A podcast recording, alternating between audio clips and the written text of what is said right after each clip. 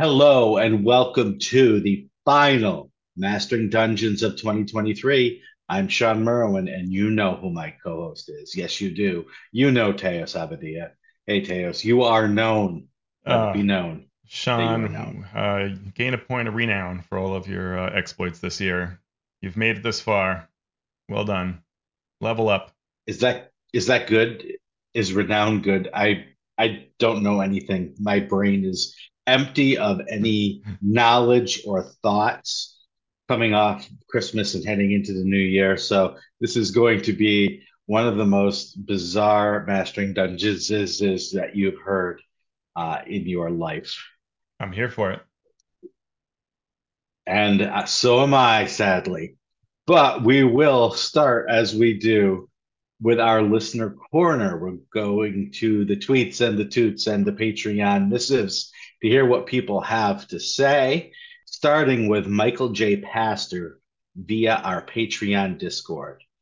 Michael says, when designing a new setting, it's always cool to introduce custom character creation and development options that encapsulate the feeling of the setting. Frequently, c- custom flavors are achieved through feats, but feat creep already seems to be a problem. How do you manage to do that without also introducing power creep? Uh, a great question.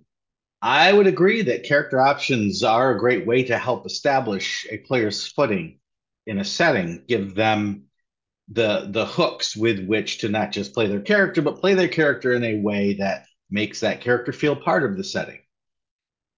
And it's great for showing how your setting may be different than another setting that the characters might be used to. So let's talk about the best ways to to do that. Uh, Teos, I actually I want I usually ramble on for a while. I want to give you the chance to speak right. first, if you are so inclined. I I will put in uh, my the first thing that comes to mind when I hear this question is to think about what the characters actually should know that they can make use of to bring in that experience that says, yes, I am from this setting. Right. So, um, you know, and I've seen Ghostfire has done some really cool things to establish that. And there are core things that describe what you do. A lot of fifth edition D&D adventures, I think, do it very poorly in that they give you a background that maybe has like a little feature that's fine, but the concept of it is actually one you can't really work with. A great example is the otherwise really, really good uh, Witchlight, right? The Wild Beyond the Witchlight has one of the backgrounds is like you're a carny, right? You are you work at the carnival, yet you don't know the carnival. You theoretically should know the entire layout, all the NPCs, how all the games work, any of that. And you don't know any of those things. And so it's a really weird, like, why was your mind wiped, right? And the fun of the adventure is you discovering all the things in the carnival. So to me, it's a really bad background. Like, it's a really, it just doesn't fit. And there are a number of things in a number of fifth edition products that are like that. They, the experience does not match the backstory. And so one of the tough things that I think that comes into play when you're trying to do this is choosing the things that really will cement you in the setting in a proper way, representing the knowledge you should have, will have, all of that.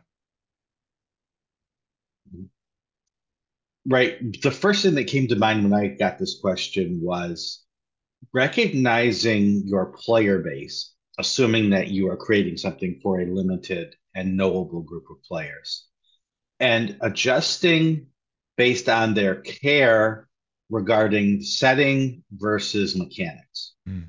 And why I think this is rules are supposed to allow uh, story or setting choices, and then differentiating will be ignored or glossed over if players are only focused on how good this feat is. Sure. So if you think you're creating a set of feats that really speak to the setting, but they are either too weak that no gamer worth their salt would take them, or they're so powerful that everyone's going to take them, you're losing the power that that rule, whether it's a feat or anything else, has to bring your character into the setting. So that's why there's always a uh, there's always a risk, but there's a, there's a reward as well. Uh, because in a perverse way, players that are only focused on mechanics will only focus on mechanics. so you need to use them correctly to reveal the setting in some way. Yeah. That's why I loved when even before I started at at uh, Ghostfire Gaming, the transformation mechanic uh-huh. made just stood out as a revelation to me because it was something that was powerful yeah. and it was meant to be powerful to get those people who only care about the power of their characters and their abilities to interact with the setting in a way that the setting wanted them to interact mm-hmm. with it, yeah. which is the everything is evil. And are you going to become the monster mm-hmm. to fight the monster? Yeah. Uh, yeah. So that's that's a it's a thin line. Uh, it's a small beam that you need to balance on as you create these things for a wide, diverse, uh, unknowable player base. Yeah, and, and I think feats are tough because they they occupy particular mechanical space. It's not my favorite vehicle for for expressing um, kind of who you are at the beginning of your career, right? Who you are as an entity, how you express into the setting. There are a couple that I have really enjoyed. Um, one of them is when when fourth edition Dark Sun came out and they created themes. It was a really clever attempt to bring into the fourth edition era what second edition had had around that setting, which was mm-hmm. a number of things that just didn't exist anymore mechanically. They hadn't existed in third, they didn't really exist in fourth, around how you would say, like, hey, I'm a gladiator. And so it's like, well, do you make a gladiator class? But then when you thought about, you know, a lot of times you expressed yourself as a gladiator, but you were also a fighter or a wizard or something like that. And similar, you might be a wizard that is a preserver or a defiler. So there are a lot of sort of like, are we creating tons of classes? What do you do? And the solution was build a theme that everybody gets. And it was sort of a free little add on piece. But what was important wasn't this encounter power you got, it was the expression of flavor mm-hmm. that came through. And so everybody got a little something extra, but far more important was the flavor of it. And it really worked well in that setting so well they expanded it across all fourth edition. But it was Dark Sun where it really shone. And along those same lines, I think that what we did for Acquisitions Incorporated with the player roles worked really well. Mm-hmm. It's something extra, but not powerful, right? It, it was more exploration type capabilities, story type capabilities, but it asserted your role within this organization. You know, I'm the person that tracks the loot. I'm the person that is in touch with headquarters. And so it reinforced these roles from the very beginning without any real power creep at all, but it created this sense of flavor and naturally catered to certain players. Mm-hmm. And that brings up the most important point, I think, which is how is your setting different from a typical standard high fantasy, sword and sorcery, gritty, realist setting that's out there? Mm-hmm. Because we've seen all the different flavors already. We we we know examples out there. So how yours differentiates itself in tone or in flavor can then be shown through these rules. Yeah. If your setting is just like every standard D&D setting, except there's technology, then what's the most important part of that that you want to create rules for? Probably equipment mm. and feats or class features or something that lets you interact with that equipment. So that's where you want to focus your rules uh, adjustments or rule creation on that.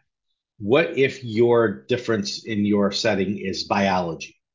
Rather than having elves and humans and stuff that you have something totally different. Well, then you're going to want to focus your rule differentiation on race or species or heritage or whatever term you want to use to cover that. That's what we did with Aurora. Uh, mm-hmm. which just came out in 2023 after being kickstarted last year. We said there are no races except for dragons and kin of dragons. So you are a completely unique being. You don't have a nice species package like the 5e rules normally do. You are going to make your own species, your your own biology through picking traits from these various things. Now, those traits you could call feats.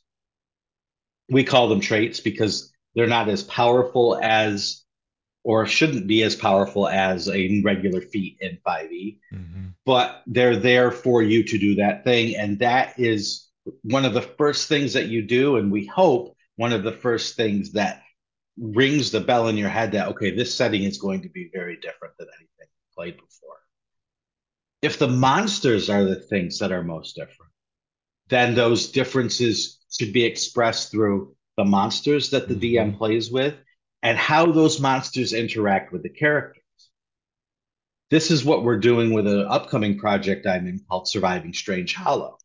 Mm-hmm. Uh, you can, there's a link in our show notes, but it's published by Accidental Cyclops. And so if you look at Surviving Strange Hollow, you can go and actually sign up to be uh, notified when the Kickstarter launches. But this is all based on art from, from an artist named Emily Hare. And we are going to take her art, her beautiful otherworldly, somewhat silly, but still very sinister art. And we are going to make a completely different way for you as the game master to run 5e and then deal with the ramifications of this land and these monsters that are in it. So that's where all the focus is going to be. The DM is going to have many more toys to play with, but we also then need to focus on what does that mean for the players and how are they going to experience that? So the monster design will have to be different.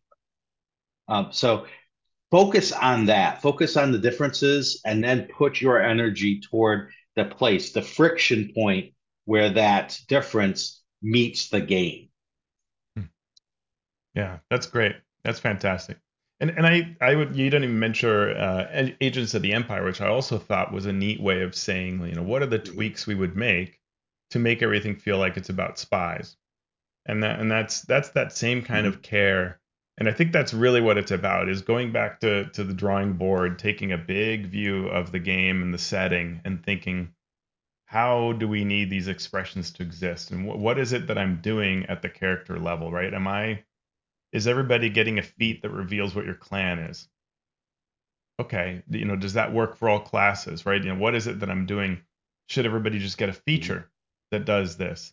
Um, what is more important? Do I need a mechanical thing at all? Maybe I just need a story basis, right? Maybe it's the fact that I can call upon the wisdom of the people that I work with, or I can summon allies, or you know, if it's a political, like you can imagine a Baldur's Gate setting, where it would be which which of the three parts of the city are you from, right? And that mm-hmm. could be the piece right. that you're driving because you're going to have a super political Baldur's Gate experience campaign and so you're going to give them, you know, you're either low or mid or high, or you could even subdivide it further, the docks, whatever, you know, you could really specify it outside um, the outer areas, you know, and that could be a piece that really interacts. Every time you are in one of these parts of the cities, you'd have, you know, somebody who doesn't quite fit in and somebody does. Lots of opportunities like that, but you want to you want to step back and really think about what is the appropriate mechanic and why is it, and why is this actually going to create good behavior at the table? Yeah. and ask yourself is less more? Mm. is taking away options rather than adding new options a better route for you to get to the point you want to be at for your setting? Absolutely. Sometimes that's that's this that's the simple thing there are only humans in this world okay good we've we've gotten to a point now where we can say we've cut out a lot now we can add back to it uh, but that's going to be the point we start at and move forward from there with less being more for this particular set. Yeah. All right. We have another question coming in from Kurt Ugal for 576 via YouTube. Over the past decade, we have often seen a spike in the quality of RPG writing and language. Even when there are errors or failures, Wizards of the Coast, Pathfinder, Kobold Press, MCDM, etc., are putting in a lot of effort. Is this raising expectations for the audience? Is this showing the way to success for smaller producers? Is care and consideration in writing affordable? Over time, Mastering Dungeons has become a masterclass on this topic, so thank you. No, Kurt, thank you. uh, Honestly, I'm going to take the last question first. Is care and consideration in writing affordable? Honestly, in the role-playing game industry, no, it's not. Because there is a very, very limited amount of audience and money coming in, and perfection takes time, especially in a print product, especially in a print product as complex as a role-playing game book, where you have text and art and rules and a very careful layout and play testing and sensitivity reading and etc etc etc unbelievable amount of time unbelievable amount of resources. And what do time and resources cost? Money that's pretty much the simple answer there i cannot tell you how many iterations that a product as simple and and small mm-hmm. as Peril Pinebrook took.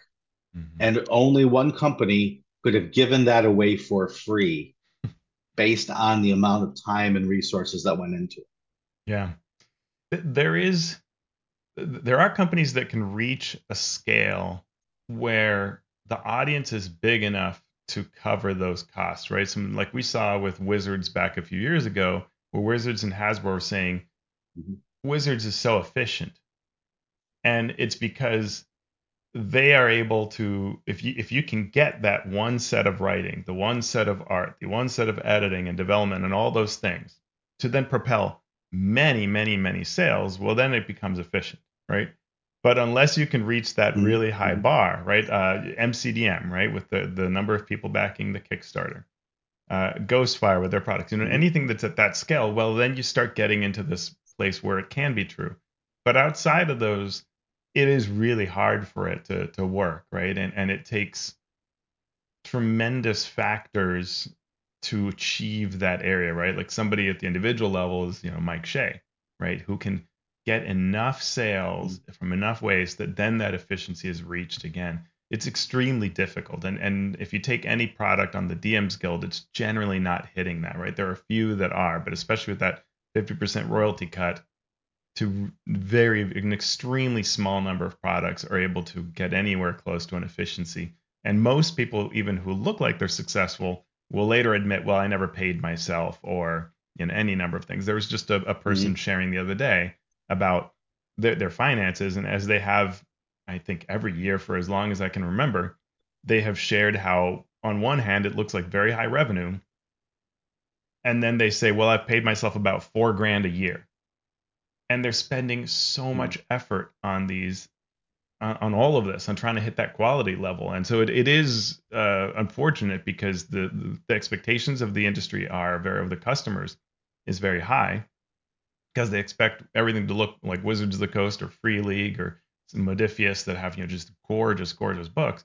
And that is incredibly, ruinously expensive even. Mm-hmm. And so the next question I'm sort of paraphrasing is is more competition and more great products by these companies raising the expectations of the audience or raising the quality of the work? And it's yes to the first question. It is raising expectations. Is it raising the quality of the work? Not really. Mm-hmm. Uh, not at least not in my opinion. Right. The DMs Guild initially was a place where if you wrote a a good bit of rules adventure text, you could sell it, even if there was no art, or even if you only had very limited art. Not nothing like what we're seeing with current current uh, products there. Now, if you even if you spend thousands and thousands of dollars on art and layout, there's not uh, not any promise that you're going to make any more money. And it's no promise that even if the art and the layout is beautiful, that the actual text is going to be good at all. Uh, so I think the expectations are sky high and the appreciation for the actual writing itself is probably not as high as it once was. And I hmm. don't mean that as a blanket statement of kids these days or things. things have always been that way in in every right. count, show me a movie from the 80s that had the best cinematography and action and the writing was horrible, but it was super popular because that's what people see. That's what they buy. It's always been that way. It always will be that way. I do think that there has been some sort of like I like I want to say like weaponizing of of of the technology. Uh, the DMs Guild, for example, you know, initially folks would just take like like I did, you know, you get some some free art that you had and you mm-hmm. slap it on a cover in, a, in Microsoft Word and there's your product, you know, and and the you hope the words would carry. And then you start seeing these products that look better and better and and and now the expectation of what you see on the top seller banner is that it's going to look incredible. And and so I think a lot of creators shoot for that and end up way over their budget and, and never make any money because they spent so much on art. And I've talked to a number of creators that have had that experience. And I made a loud noise a second ago picking this up, but um, this is the the Free League uh, starter set, and and that's kind of a, a picture I'm holding up to those who can see the video of everything that's in this starter set. And it's you know a set of dice and it's full color maps and full color handouts and full color character sheets and all this amazing stuff.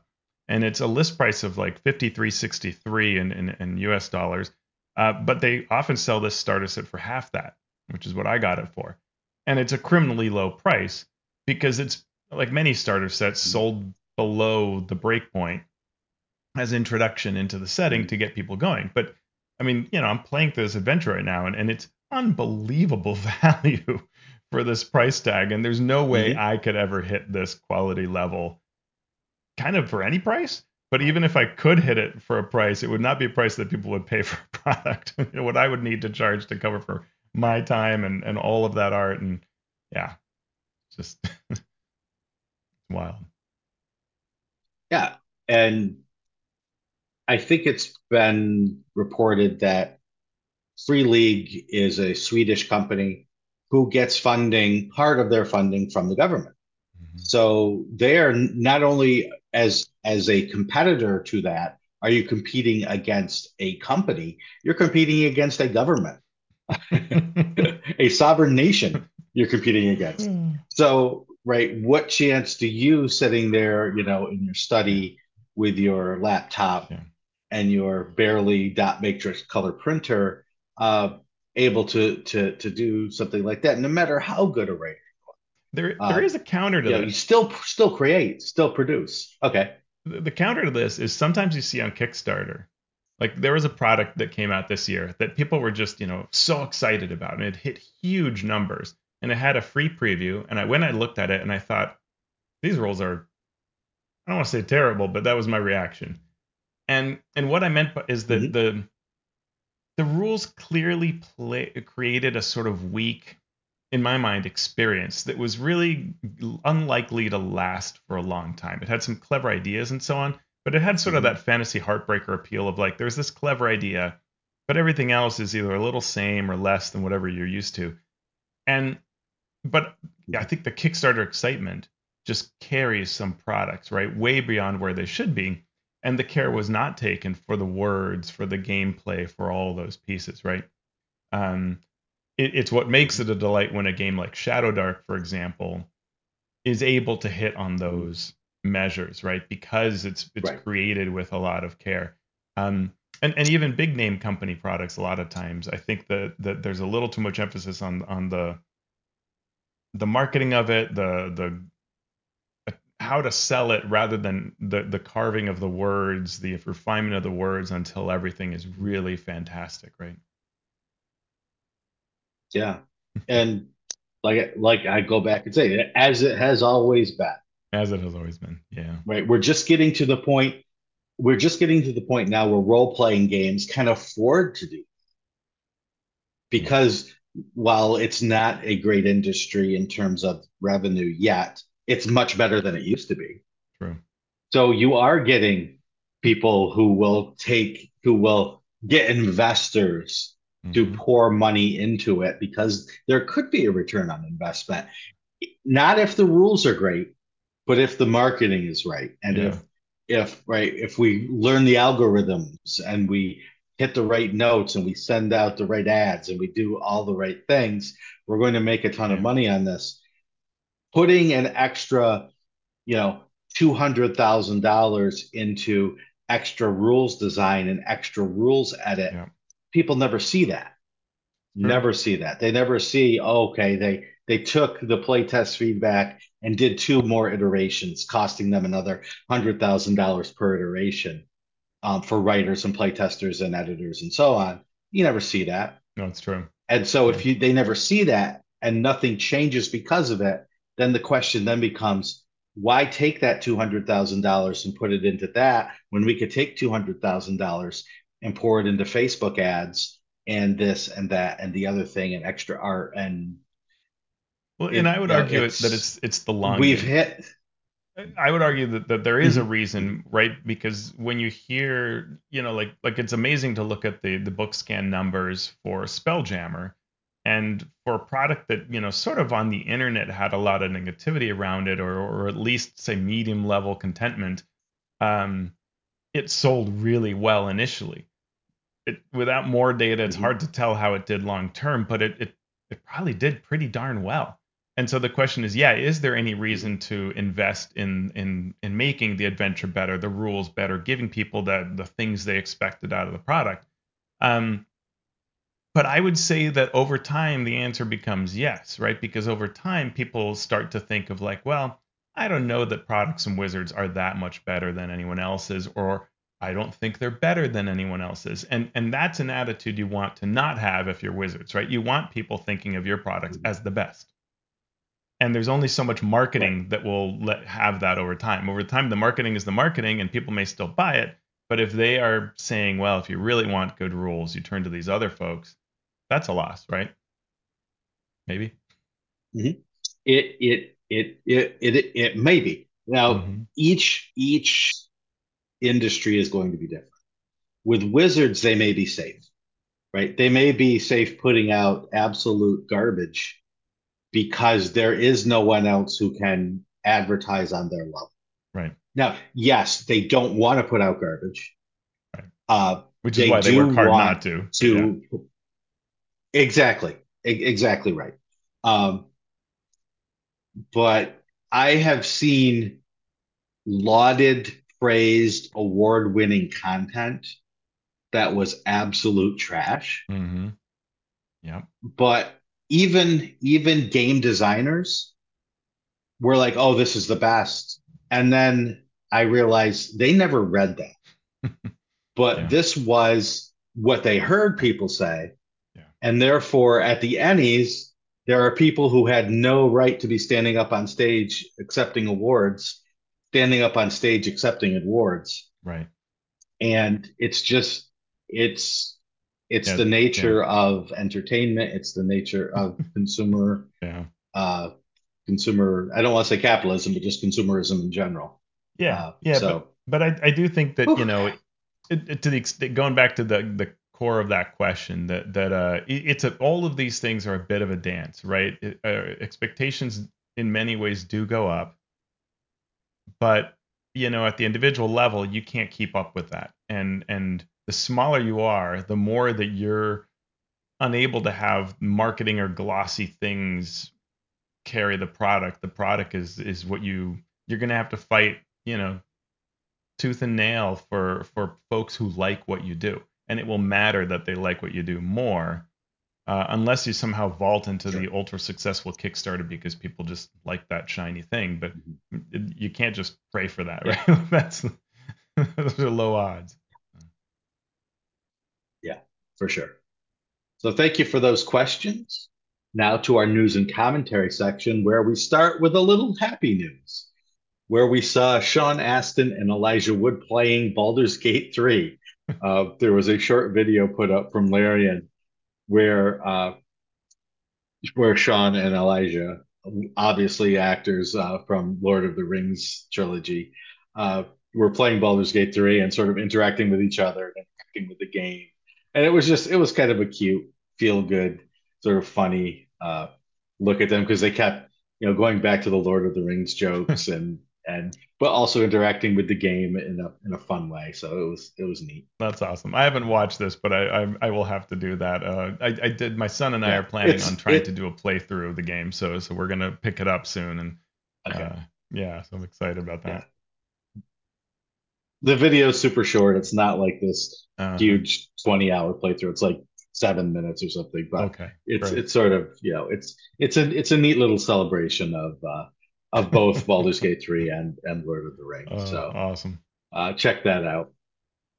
Our friend Scott Fitzgerald Gray has put out for us a free RPG that he calls Core 20. The Core 20 RPG, you can download the rules for free on Scott's website uh, at core20rpg.wordpress.com. Uh, he's been showing previews of his rules over the last few months. And now you can uh, download the f- full versions of the Core 20 Player's Guide and the Core 20 Magic Grimoire. If you don't know about Scott, then you haven't been listening to our show closely. Um, Scott has been, at least for the last 20 years, if not longer, uh, one of the main editors for freelance editors for Wizards of the Coast. Um, so he's done extensive editing as well as development and game design writing. Uh, there is there are very few people on the planet that I would trust more to create a good role playing game than Scott. So getting his game for free, it's sort of you can't lose. You give it a shot, see what Scott thinks based on his, you know, long, long experience, not just as an editor, but as a DM and a player um, for so he took what he thought were the best parts of not just D&D games but other games over the years and put them into one game. So you should check that out if you get a chance. Yeah, I was just gonna say that this is this is really worth looking at because Scott is such a sharp mind, as you said, that when he looks at what he would do for an RPG, it's really cool to take a look at and see what what he tweaks, and and it comes from a, a place of great intelligence, right? This is a person creating an alternate mm-hmm fantasy RPG that has looked at D&D more closely than just about anyone.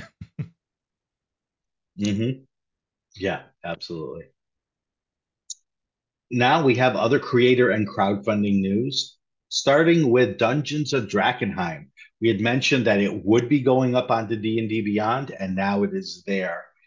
If you want to know more about it, there are a ton of videos on D&D Beyond where the Dungeon Dudes, the creators of Dungeons of Drakkenheim have explained what this product is, but this city of Drakkenheim was destroyed by a meteor swarm. But in the carnage that was left behind, some interesting things have been happening. So the city is a dismal urban wasteland contaminated by otherworldly magic and haunted by hideous monsters. But also, there are many factions that are looking to take advantage of this carnage and of this chaos. So you're trying to weave your way not just through dangerous dungeons and this urban ruin, but also the political machinations of all of these different factions.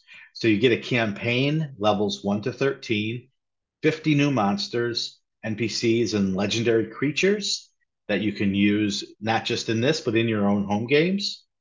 Uh, there are mechanics for personal quests, rivals, scheming factions, and urban exploration, and 57 detailed maps to battle Drakkenheim's forces that are also available for you on D&D Beyond if you buy this product. And all of that is now up in the market. It's for $29.99. Next, we have Green Ronin, who has announced a Valiant Adventures superhero role-playing game. It will be kickstarting in January, and it is a complete game in two volumes. What they've done is taken the Mutants and Masterminds role playing game and combined it with the Valiant comic book universe to create this game. So we have a link in the show notes to that Kickstarter where you can sign up to be notified when it starts. If if superheroes are your RPG RPG jam, now is the time to check that out. I'm I'm sad to admit I have never played Mutants and Masterminds, um, so maybe I need to do this. But I do want to make two big blog shout outs uh, that I've been enjoying, and they both happen to be folks who are on our Discord, uh, active old time, sharing great ideas. The first is the blog called Dark Plane, which is Grant Ward's blog, and he has been posting a series called 100 Dungeons, which is a preview of an upcoming fantasy RPG in the D20 style that he has been working on.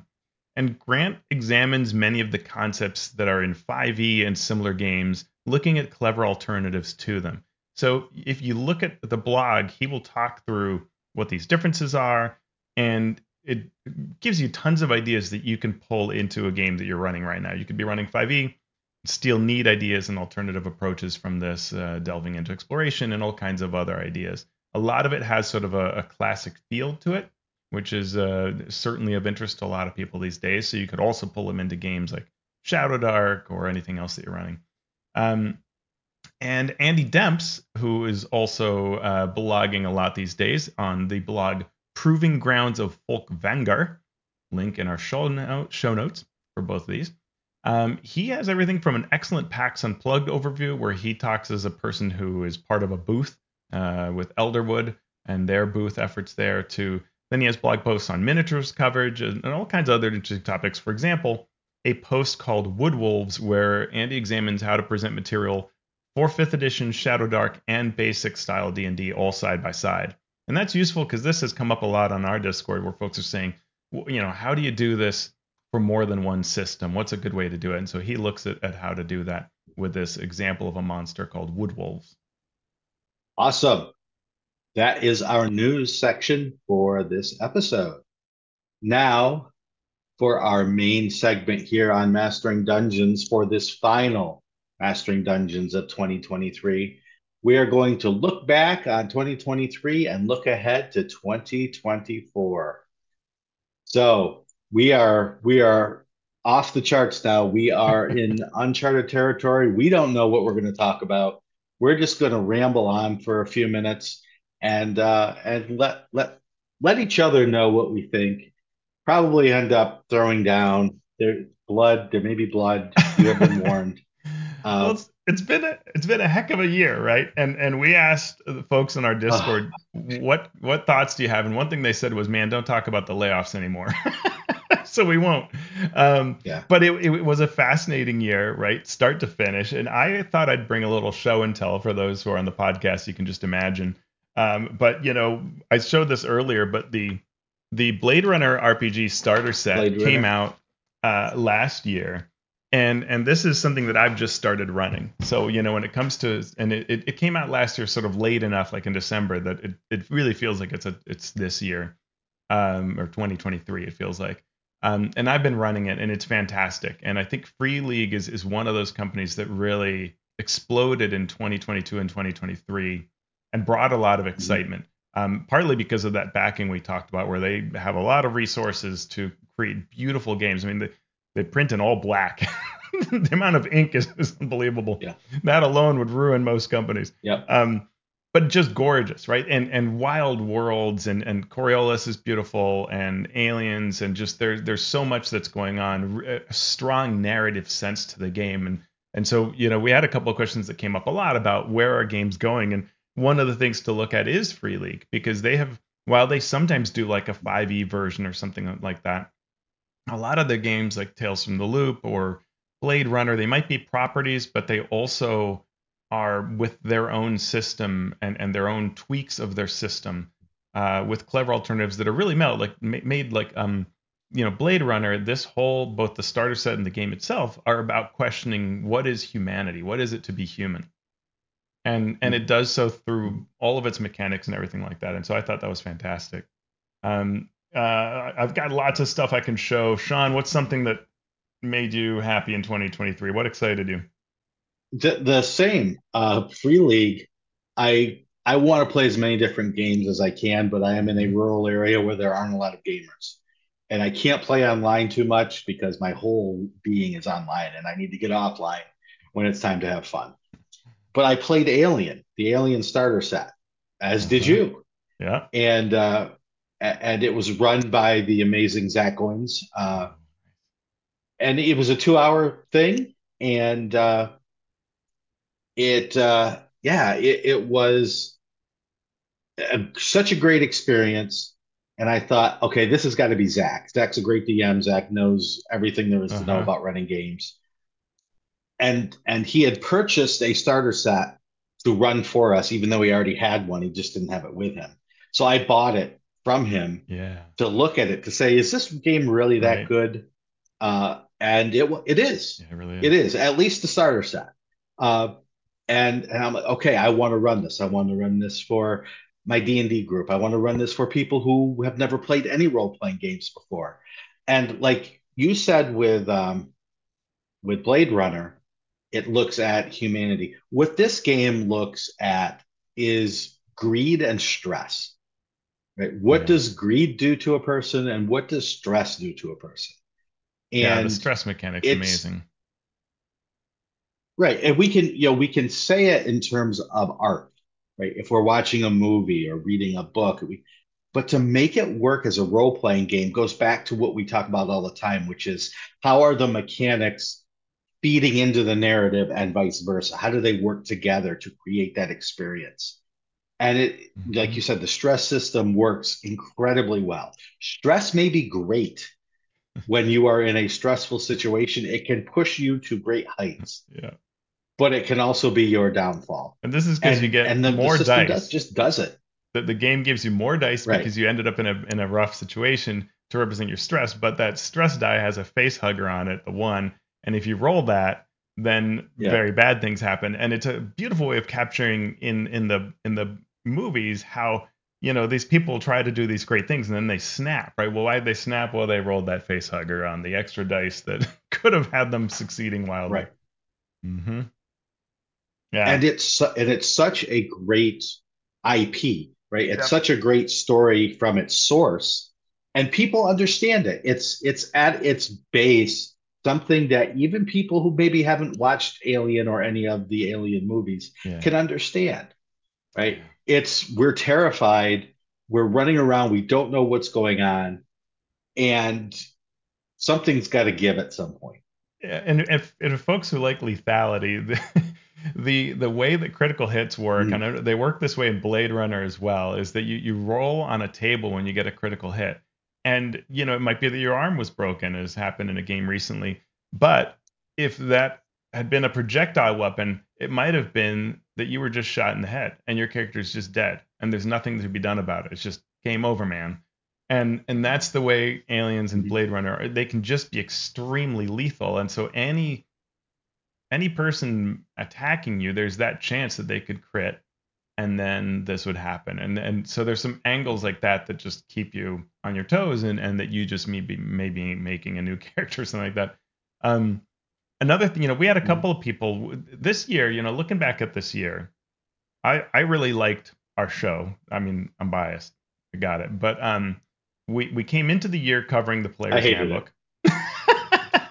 It's so overrated um Yeah. really honestly why are why are you even watching now but you know we i'm looking at our show notes and we we started with the player's handbook uh we we had kyle brink come on to talk about the ogl we covered winter fantasy Mhm. and then we did a bunch of interviews as we looked at other games, right? And we looked at Shadow the Demon Lord and what Weird Mhm. Wizard will bring, which comes next year. Super exciting. Uh, we covered To Be Yeah. or Not to Be a Villain, right? That was super awesome. I mean, Sure. and it, just an example of how Yep. wildly different you can, what you can do with 5e, right? You can just do something so absolutely different uh, with fifth, fifth edition. Uh, we talked about Fate. We talked about, um, then we had our, our awesome guest on.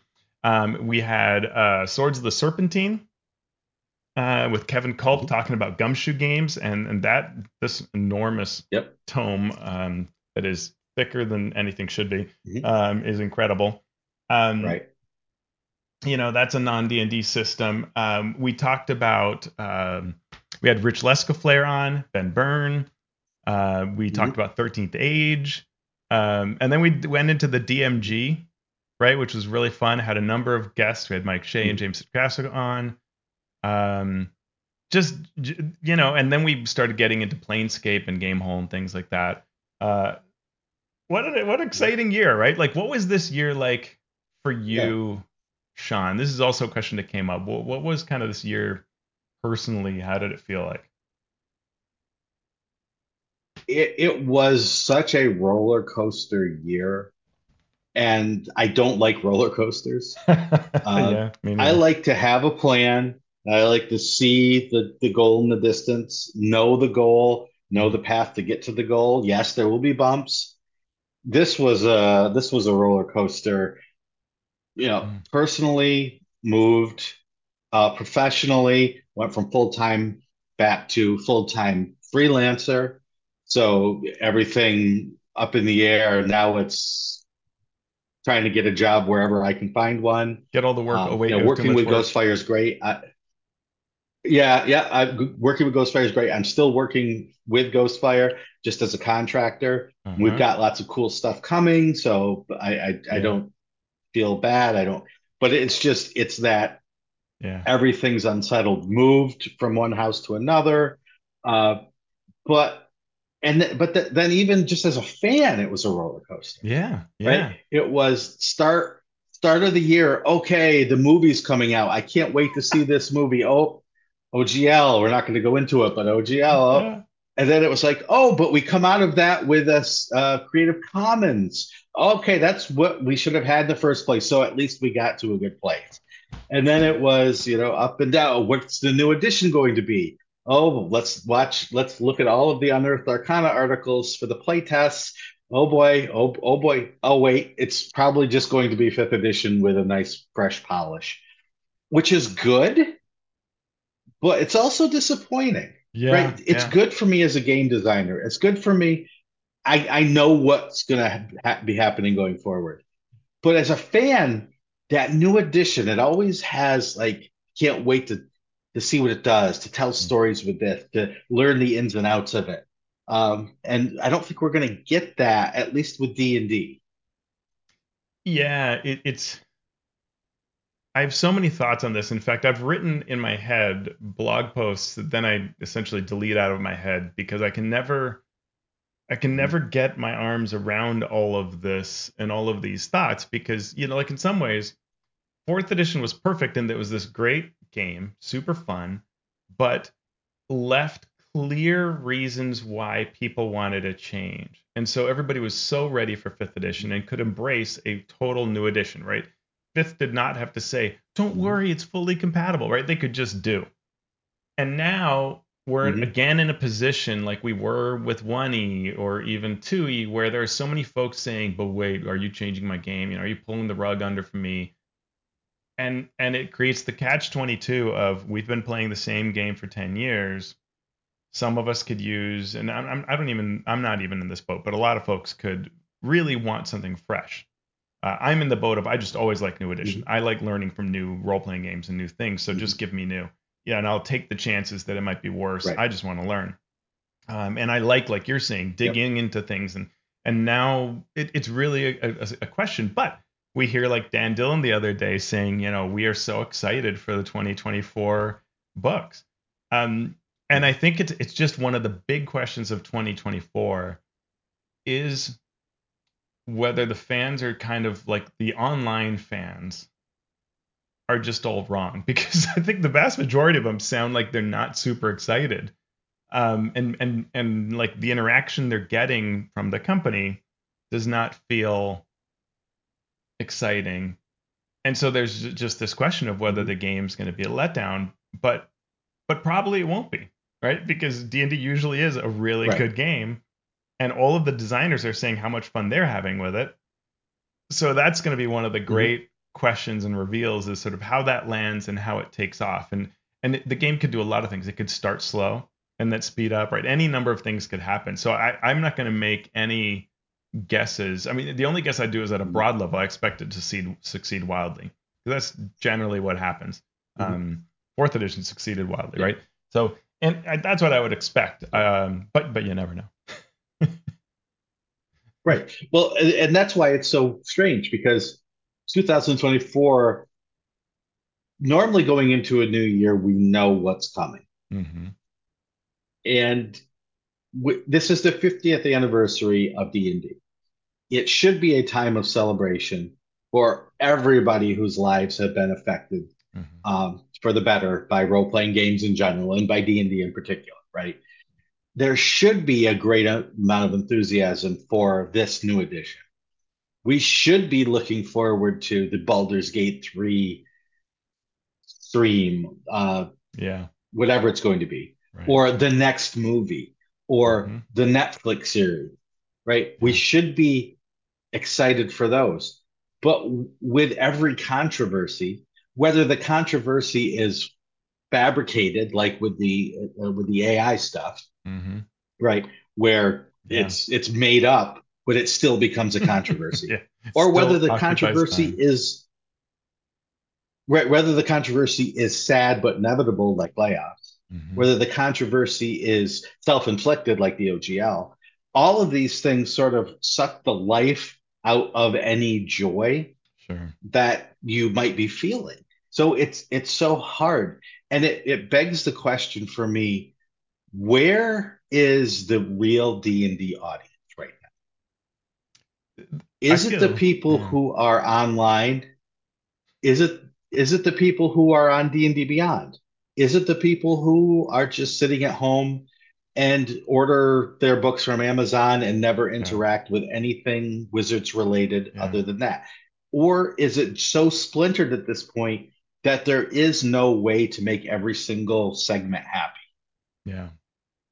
So I've been enjoying a couple thoughts. One is Glory of the Giants, uh, which had some Mhm. of that AI controversy, right? And and I mean, it, it's funny how recently another company had an AI controversy, and all I saw was praise for how quickly they acted. And Wizards doesn't Mhm. get that kind of reaction, right? Wizards gets this "I am boycotting you to the end of time" because you had a you know an artist that used AI without telling you, even though you had a policy against it, and you create a new policy, and that's still not good enough people. And I've talked to folks who honestly, unless Wizards drives over to their house and reviews all of the art with them for every single customer in the world, they they're not going to be satisfied with what Wizards does. Mhm. Glory of the Giants is a great book. It is top level design, and it got completely washed out because of the the production delays, the shipping delays, uh, and a number of other Mhm. things. And and it's a shame because there's some really good design being done, and and and hopefully that kind of design is what we're going to see next year with the 50th anniversary products, with the the addition of the game. I remember talking to a designer when I was at PAX West one year, many years ago, and they said, "This is my favorite convention because all of the folks here are new D&D players and they come in with joy." Mhm. You go to Gen Mhm. Con and everybody you overhear is saying, "I love D&D. Here's what I hate about it." right? And it's true. I mean, we do it too. Like when you're an old hat, you're like, "This is my favorite game. Let me tell Yeah. you what I would change." And and you can get really Mhm. angry about it, and especially on the internet. You hear all of this like anger and picking apart. Um, and it's not always just from the spec- perspective of being analytical about it, but just venting, right? New players Mhm. aren't that way. And I think that one of the things that D and D really should try to do um, as a key to success, but apparently doesn't want to spend the money on, is things like D and D encounters.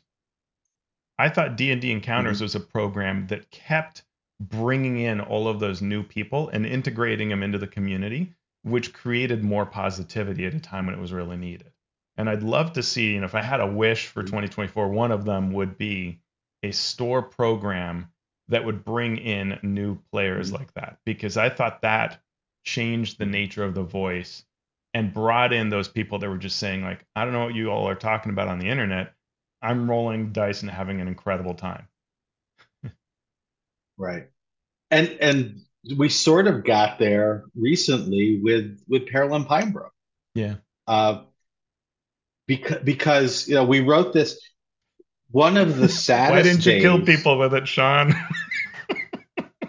one of the saddest days I was so happy that it went out to the educators and and then I saw you know I I saw that it was announced on D&D Beyond. And part of me was like, okay, well more people will see it maybe. But now we are going to get people for whom it was not written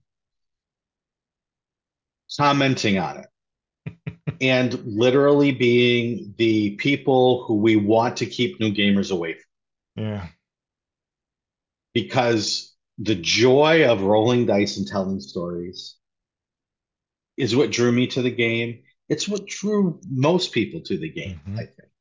Yeah. And to have it turn into this political, everybody participation trophy thing, you know, it's just sad. It's just sad. Yeah. And it's okay. It lit. I have run games where the objective of the DM is to kill as many characters as possible. Mhm.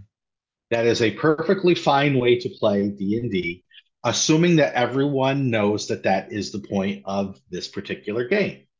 You and I have written the D&D Open. Mhm. You and I have run games for c- competition where you want to put it to the players. You want their characters not to succeed because that is the whole reason of the competition to be in play. Right. It's a fine way to, to play. Mhm. Uh, this thing that I wrote was not meant to be that. this thing that I wrote was meant to help new DMs get their feet wet with new players. Yeah. There's time to ruin their experience in D&D, right? There's time. Yeah. Let's make them happy first. Then we can get to the life is miserable and your D&D should be too. Uh, That should be we when can they get to that. playing. I've I've run many a game like that. Yeah. Right.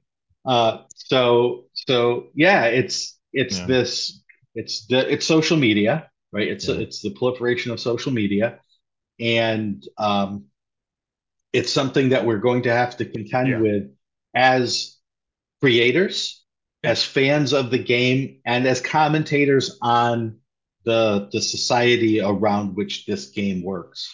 and I and I think that's something that you know both in this year and next year. I think that that those who can spend the mental capital to take on those battles should when when they feel they can, right? So like I, I did a couple of videos this year where I knew that I would get a ton of criticism for it, right? I talked, I, I covered all of the changes that D and D sort of s- quietly did to address inclusivity and better language in the Mhm. D&D product so that any designer, RPG company, whatever can use that as a template to guide their actions. And they may not agree with all of them, but those where they like those, they can adopt them and they can see what these changes were from A to B. And I've gotten a lot of angry comments about that, but I take that on, right? Like I'm okay to do that. What I don't like is there are a lot of people who don't take it on, who don't want to take it on, and are made to suffer for whatever they do. Um, on the other hand, you know, I worked on this, the uh, Lazy DMs Forge of Mhm. Foes with Scott Fitzgerald Gray and Mike Shea, and you know, we got lovely, fantastic, almost universally positive uh, feedback from that, and and so you know that that was a lot easier. Uh, how to make monsters better in your game that went really well. Uh, I got to work on Flee Mortals. Um, that was also super fun um, and has has gotten a lot of praise. So, you know, it's not all bad, but I think that going into 2024, that's part of the reality of being a creator in this era. That um that there are some people it- is a negative space, right? Online is often a negative space. The algorithms are driven by views. And so places like YouTube, uh, places that don't have algorithms like Mastodon, those are different. Um, but places like Mhm. YouTube are driven by clicks, and, and you want to get to certain thresholds of clicks. And the easiest way to do that is put a giant open face on your thumbnail and some headline like, you know, is this the end of D&D? Or, you know, what's wrong with this product? And and and then the clicks come, right? and and so it'll Yeah. be increasingly an era where as creators you have to ask yourself what side of that you want to be on. Do you want to be causing the problems or helping, you know, be a refuge against them? Um, and you know we've made our position clear on it, but but I think that will increasingly be a dangerous place to be, and all creators of all sizes have to worry about. it. Companies have to worry about it, right? You're launching a product, you want to have a YouTube video on it. Are you going to have a person with the face open, looking like they're so shocked and surprised, or are you not? And and and it's how you're going to build your reputation over time when you create products as, as to whether you're going to do that or not. And then it's it's not an easy choice. You know, every creator has to do that. I have a view of what one should do, but it's it's not the only way to do it. And and there's a fine Mhm. line too, right? Everybody has to play with how clickbaity a title they're willing to use or not use. So we, we had a couple people want uh, want us to answer something about the, the year behind or the year coming. And one was, what would Teos and Shawn design together? Mm. And my answer to that was, I would design anything with Teos. Same Uh, we're working on something small right now. hmm I've got something really, really, really big that might be coming, I hope. And I I will fly to Portland and I will wrestle Teos to the ground and force him to sign the contract to work on this with me. But he is a busy, busy man, family, lots of stuff happening. So uh, keep keep an ear out in 2024 for Yeah. possibly some things coming uh, that that Teos and I will work on together. I still love the idea of you and I working on an exploration uh, product as well. Like that's always something that, that I think we would do Mhm. well, or some some kind of you know real. So I, I always keep in my mind, you know, be curious to see what 24, 2024 looks like uh, when those rules come out and what parts it doesn't address. You know, we we we did such an exhaustive view of Mhm. the DMG and Player's Handbook. We are in a great position to Right. address it, and so it's always something we could try to do. And my enemy is always time. Mhm. Yes, it, it is. Uh, another question was, what do you miss most about first edition D and D? And at first, I was like, I, I don't really, I don't really want to go back and like look at the rules of first edition D and D. But then I thought, you know what? This is actually a really, really good question for right now because I really don't miss anything about the rules themselves.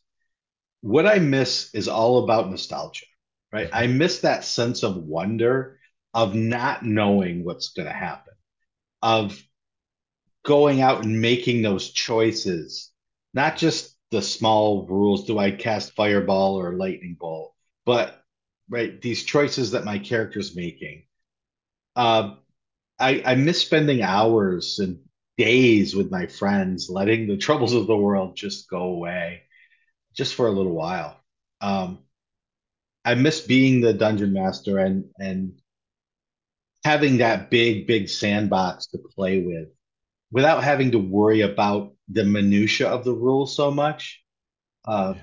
about how this and that, this ability, this feat, and this magic item interact, and how is that going to break the game. There, there wasn't a heck of a lot of that in in first edition. What's broken was broken, Yeah. but you knew it. You knew Yeah. that wish was broken, and and and uh, and I, so part of that isn't that I'm missing first edition. It's that I'm missing being that age and that Yeah. time of my life with with that. But fifth edition or any role playing game could still be that to Mhm. someone. Yeah. You could still have the the 12 year old folks who just can't wait to get together with their friends and drink whatever is the equivalent of you know Jolt Cola and uh, Uh-huh. and and just spend time being silly and being goofy Yeah. or being super serious about this thing that you care about and and that's what i want right that's what that's what i want that's what i miss Yeah. about first edition and second edition and third edition and and top secret and paranoia and you name the game that's what i miss about all of it Yeah, I, I I I joke that you know I would go back to college just to play role playing games consistently Mhm. again, and and that is truly the biggest thing that I that I miss is just that point in my life where I was when I- you know sure there were other things going on, but there was such a it was so easy to schedule games, and we were all there in the dorms, and we could just get together and we could have you know spelljammer battles on the floor until 3 a.m. and just that kind of thing, but talking to the sense of excitement that you talk about wh- what my suggestion there is for folks is if you like kids right? And if you would be a good dm for kids dm for kids because they bring that joy back to you. When you see the silly things they do and you get to experience it and if you're a parent it's even more fun to get to, you get to see your kids do it and it's super fun. Or even Mhm. jump upwards to your parents right? If you can run a game for your parents like uh, as i've done and you know my dad comes up with an absurd character name and he's doing you know absurd things and, and my mom and you know, those kinds of games can be a fun way to kind of remember that, tap into that briefly of just what it's like when you don't know if the square in front of you is safe, you don't know if the chest is trapped, and you don't have an automatic way of dealing with it, but instead you're just using your full imagination, dealing with the situation for the mm-hmm. first time. That's the most beautiful part of of, of those olden days. yeah, yeah, it's true. I loved this question. Uh, so MCDM's game uses tactical, heroic, cinematic fantasy to describe their game. For each of you, what would be the four descriptor, descriptors for your ultimate role playing game? And what would your chosen words mean to you? And I thought this was a this was a great question, right? Mm. I think yeah. I, I think it was Andrew I think it was Andrew Bashinsky who asked this yeah. question. If it wasn't, I apologize. Uh, but it, huh. it's an absolute great question because when you develop your game, you should do this even if you're working on an adventure, if even if you're just working on a small piece of a game, to go and think about about it in these terms. So what I came up with was dramatic, adaptable, interactive storytelling. Uh, now, what what do they mean? Well, dramatic means focusing on creating and resolving dramatic situations every time that you're making a choice or rolling a die or drawing a card or flipping a coin or doing rock, paper, scissors, it should be resolving a dramatic situation. Adapt. Now, dramatic doesn't necessarily mean serious because it can be a comical dramatic situation. It just means there's something at stake. Uh, adaptable means lots of levers so you can tailor the experience to be as technical or as loose as uh, high fantasy or as low fantasy. Make it make it modular in a way that you can plug plug in or take out different uh, different elements to make it fit your thing. Adaptable could also mean the genre. Doesn't have to be fantasy in in the sense of fantasy versus science fiction versus super spy versus uh, dark horror versus uh, superheroes, right? Anything along the way, I want it to be able to plug into to do. Interactive. I want to focus on the game master and the players interacting with each other and players interacting with each other as much as possible without slowing the game down to the point where that interaction takes away from the game and the narrative rather than adding to the game and the narrative. So I want that focus to not just be on one side talking and then the other side talking and taking turns as much as interacting organically. And then storytelling. I wanted the focus to be on the narrative created by the rules and gameplay and not on the rules themselves. I want the rules to fade into the background and we end up talking more about the hilarious or the dramatic or the wild thing that happened rather than, well, I used this spell in this slot at just the right time to make sure that I knew that the monster had seven hit points left. And I knew if I had cast it at first level, I might not have gotten him, but I cast it at second level and that showed him. That can be fun. That's not what I want for my uh, particular game. Teos, have you had some time to think about I, this? I, a very little bit. I I love okay what you just said. The way you broke it down is super awesome. I can throw in a couple that that that really resonate with me. There is something there between heroic, cinematic, and dramatic that I don't know what my word is, um, because mm-hmm. I do like being the hero, but I don't know that I, I would if I created a system. I don't know that that it would be in the same way that MCDM wants it. Though though I, I like that. I mean, and I liked 4E for that. I like the idea of it being that you do very larger than life things. But but I, I think I wanted a little more grounded, and so maybe something like dramatic is the word I'm looking for.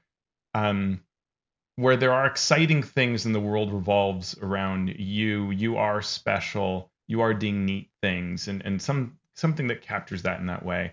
Um, I know that I want something that's personalized, and so I, I find that too often the heroes feel like like they uh, they're superimposed onto the adventures, the stories, whatever. And so I would like that that if I were building an RPG, I would want that at its core, it is doing. And you spoke about this a little bit with sort of interactive uh, or adaptable, but but that it is really um, working off of who the players have created as their characters and evolving with that in, in step with them uh, and with their choices. And I would want to create systems by which that happens always. Right? It's not just run through this dungeon, but it would always matter who you brought to the table and, and what you're doing uh, during the game. Um, I would always, I would storytelling is probably one as as you used something along those lines of narrative or storytelling that puts an emphasis on that narration and and the development of of your your choices and your actions that will rise up to that sort of story level that you will want to retell with your friends. Um, engaging is one, uh, probably my last one, because I think that I really like the games that I love are ones where everybody at the table is leaning forward and and thinking about it. And and that actually means a lot of things mechanically because a lot of times the things that interest an individual player the rest of the table doesn't care at all about. And simpler games often work well because there is none of that like you know someone's sitting there calculating their power attack right that may that's very engaging for that one player but not mm-hmm. for the table and so things that are simpler often everybody's right. still engaged um, but i would want ways that the game itself is is wanting everybody to take part in it and and link together and, and be attentive and, and not just you know sit out and, and, and stare at the sky while someone someone does their math. awesome. So thank you for that question. You know, when we make our game, uh, we'll we'll make sure we credit you for this question to help us get get there. I love it. Uh, we are coming to the end, Teos, the end of 2023. Looking forward to 2024. Uh, any other last thoughts, topics you wanted to cover, yeah, here's your I chance, mean, my friend. Well, I, I think that what I want to say is is that I'm super thankful for how we've progressed in 2023. Like that this podcast has gone through a lot of changes recently, uh, many in 2022, but 2023 was a big part of, you know, will this work, right? Will would folks like to see us on YouTube? Would folks like to be part of our community and support us? And the, the answers have been yes and, and fantastic. And I love it. We've had a couple of comments recently on YouTube where someone has said something along the lines of like, "I don't know why you get more, you don't get more views." And I'd rather that be the sentiment sentiment than the opposite of why are so many people watching this junk? you know, so we're hopefully the gem that people this are discovering rather than the other way around, right? Like bigger than they should be. Um, and and and I think there is. I feel like there's potential. Like people are learning about why we're fun uh, and, and, entertaining, hopefully. And we're getting better at it, maybe. Maybe, I think. Yeah, you, Shawn. Um, Shawn's making lots of faces. Um, and I think we're getting better at it. Like, and we did we did not do Planescape in the number of episodes that we did uh, for Rime of the Frost Maiden. That we've had a few people ask for that. Um, we tried to do things a little more shorter and condensed. Um, and and uh, and and get to the sweet part of it. So I, I, think we're you know like I feel good. I feel really good about 2023 as a year for for mastering dungeons. Like we've done fun things, fun topics, mm-hmm. fun guests, um, amazing community. I like hanging out with the members of our community. Yeah. So I'm super thankful for for everybody there. What about you, Shawn? Any other last yeah, thoughts? I, I am just very glad that 2023 is there. The tunnel ends. There is a light there. Hopefully, it is not an oncoming train. and we will go into 2024 with a fresh, clean outlook, ready to conquer the challenges personally and role playing game wise, and uh, hit the ground running and seven other cliches that I can't think of. Amen. Well, I'm looking forward to it. 2024 is going to be one heck of a year. Um, it's going to be really. I, You just know it's going to be a, year that we will talk about for quite some time. The 50th anniversary, the 2024 release, and what all the other companies in the space do. It's going to be really, really interesting. For sure. So finally, thank you everybody out there who listens. Um, we do appreciate being able to fill your ear holes uh, on a weekly basis. And thank you so much for the people who do support us via our Patreon, because literally we could not do this without you. Uh, so if you're a Master of Realm supporters, uh, thank you. If you're a Master of Dungeon supporters, thank you as well. The Masters of the Multiverse, they give us at the highest level. So we give back by having me read your name. Now, having me read anything I don't see as a reward, but you paid for it, so you got it. Keith Ammann of The Monsters Know What They're Doing. Craig Bailey, Steve Bissonette, Merrick Blackman, Evil John, John Carney, Darren Chandler, Seth Eckel, Andy Edmonds at nerdronomicon.com, Nathan Fuller, the mighty Jerd, if that's your real name, And shout Ben out, Heisler and shout Paige Lightman. Shout out to uh, his partner who created an incredible one-shot adventure as a uh, Christmas gift. Awesome. Uh, Sean Hurst, Chad Jackson, Brian King. The Lions have made the playoffs for the first time in a long time. Congratulations, Brian. Jim Klingler at AKA DM Prime Mover. Tad Lynch, the Mathemagician. Eric Mengi, the Micro Ant.